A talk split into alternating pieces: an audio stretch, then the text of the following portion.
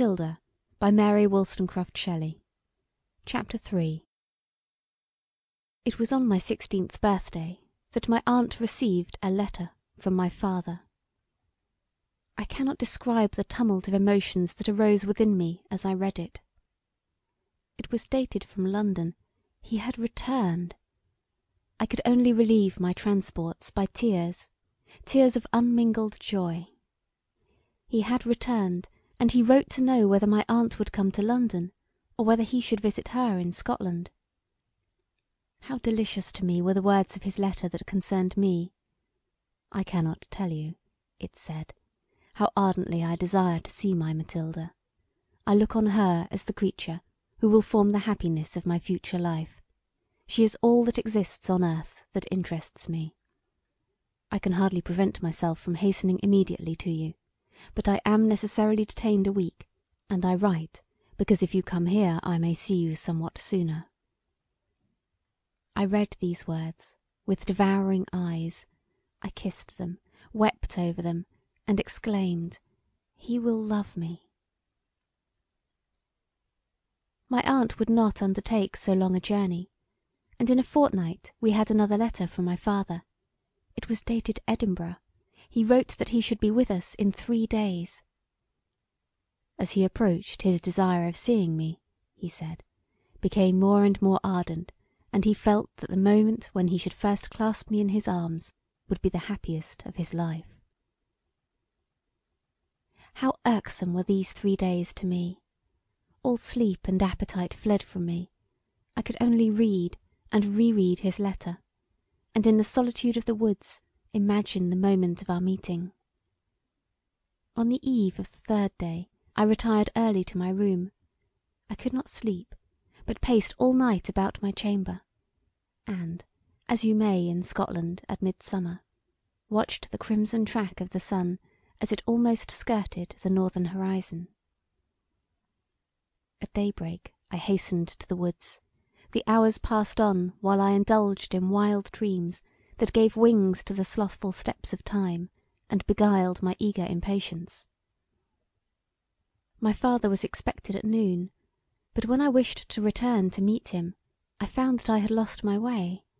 It seemed that in every attempt to find it I only became more involved in the intricacies of the woods, and the trees hid all trace by which I might be guided.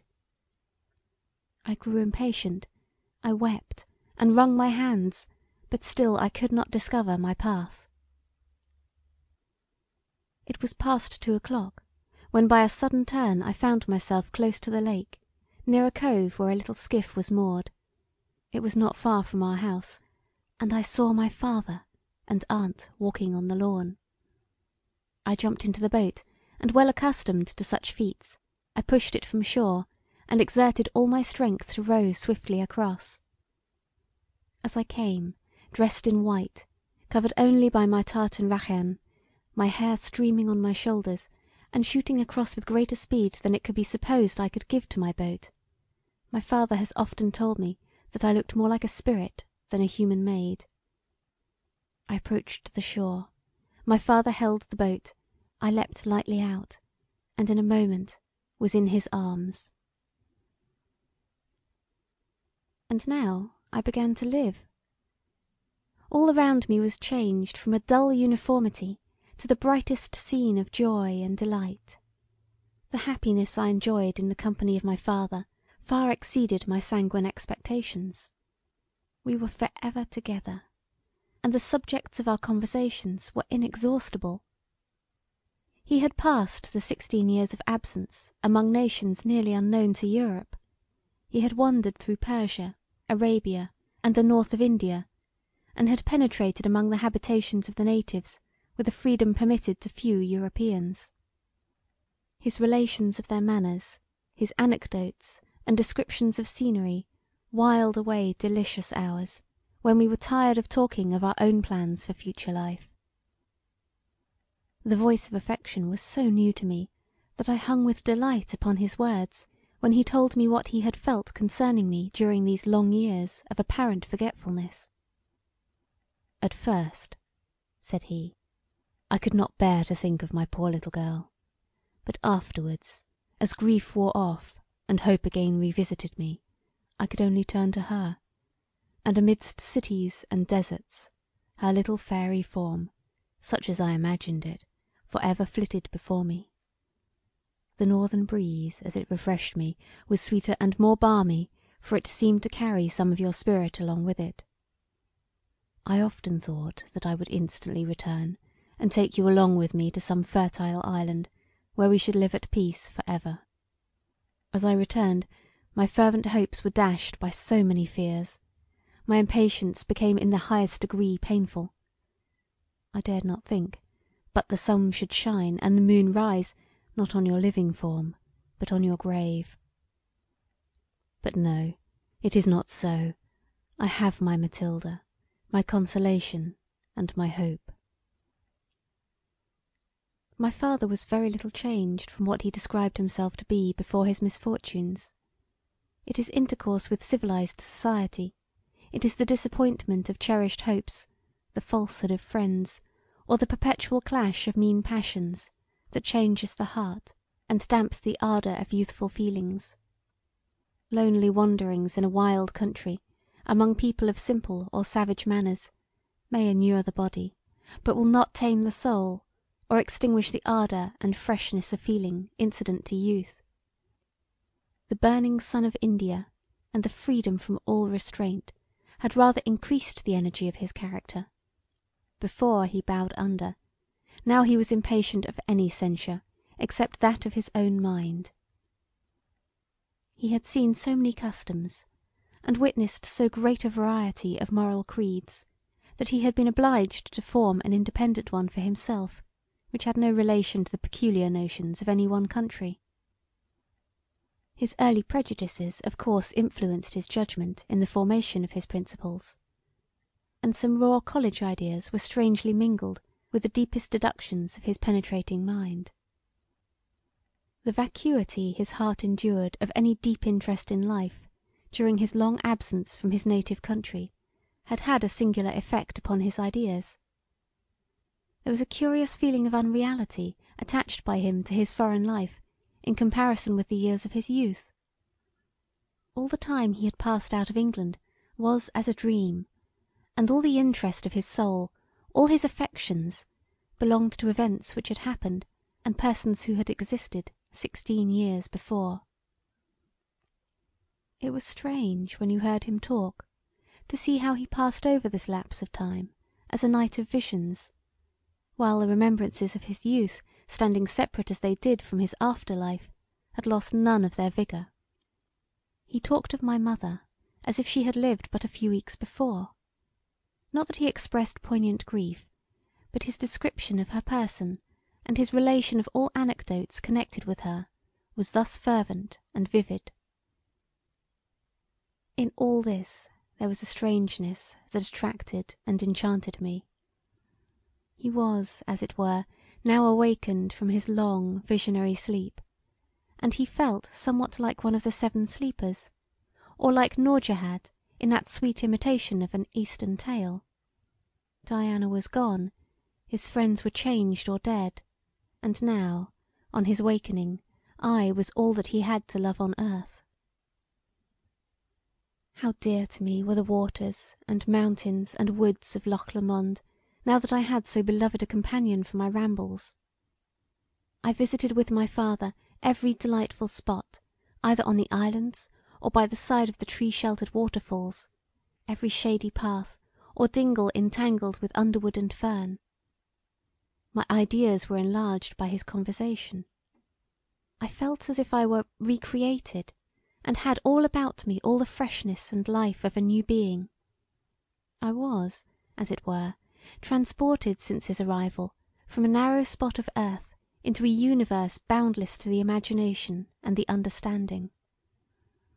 My life had been before as a pleasing country rill, never destined to leave its native fields, but when its task was fulfilled, quietly to be absorbed and leave no trace.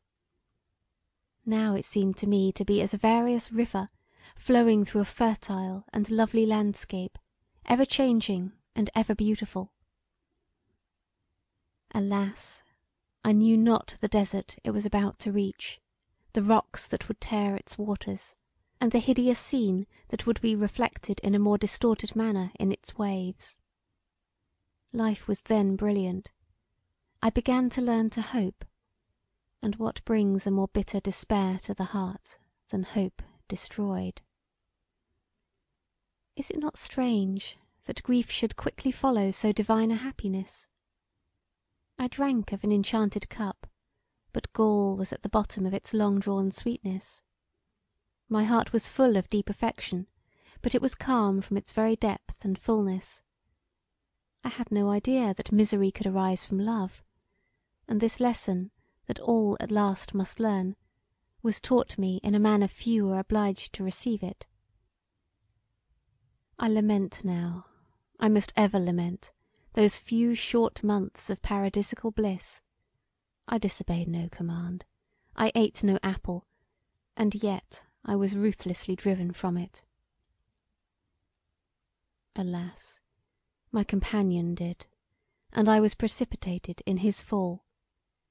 But I wander from my relation; let woe come at its appointed time; I may, at this stage of my story, still talk of happiness. Three months passed away in this delightful intercourse, when my aunt fell ill. I passed a whole month in her chamber nursing her, but her disease was mortal, and she died leaving me for some time inconsolable; death is so dreadful to the living.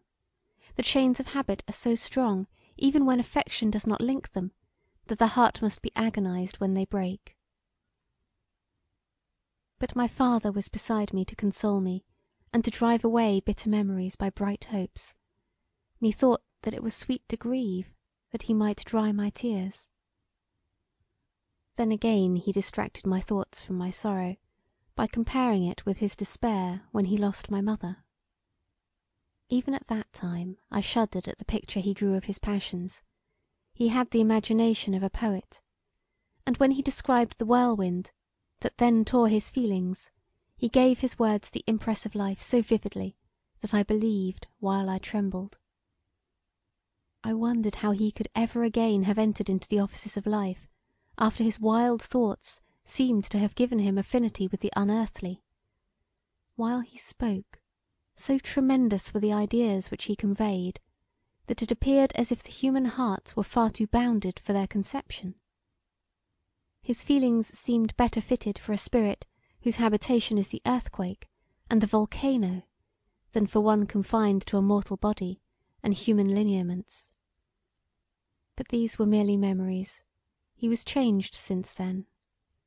He was now all love, all softness; and when I raised my eyes in wonder at him as he spoke, the smile on his lips told me that his heart was possessed by the gentlest passions. Two months after my aunt's death we removed to London, where I was led by my father to attend to deeper studies than had before occupied me. My improvement was his delight; he was with me during all my studies and assisted or joined with me in every lesson. We saw a great deal of society, and no day passed that my father did not endeavour to embellish by some new enjoyment. The tender attachment that he bore me and the love and veneration with which I returned it cast a charm over every moment. The hours were slow, for each minute was employed; we lived more in one week than many do in the course of several months, and the variety and the novelty of our pleasures gave zest to each. We perpetually made excursions together; and whether it were to visit beautiful scenery, or to see fine pictures, or sometimes for no object but to seek amusement as it might chance to arise, I was always happy when near my father.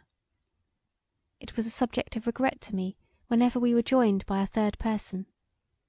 Yet if I turned with a disturbed look towards my father, his eyes fixed on me, and beaming with tenderness, instantly restored joy to my heart. Oh, hours of intense delight! Short as ye were, ye are made as long to me as a whole life when looked back upon through the mist of grief that rose immediately after as if to shut ye from my view. Alas! ye were the last of happiness that I ever enjoyed. A few, a very few weeks, and all was destroyed.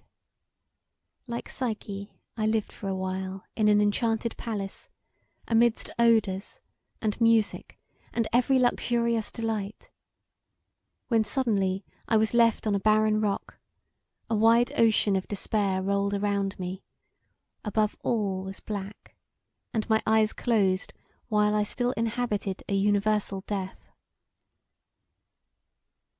Still I would not hurry on; I would pause for ever on the recollections of these happy weeks; I would repeat every word and how many do I remember?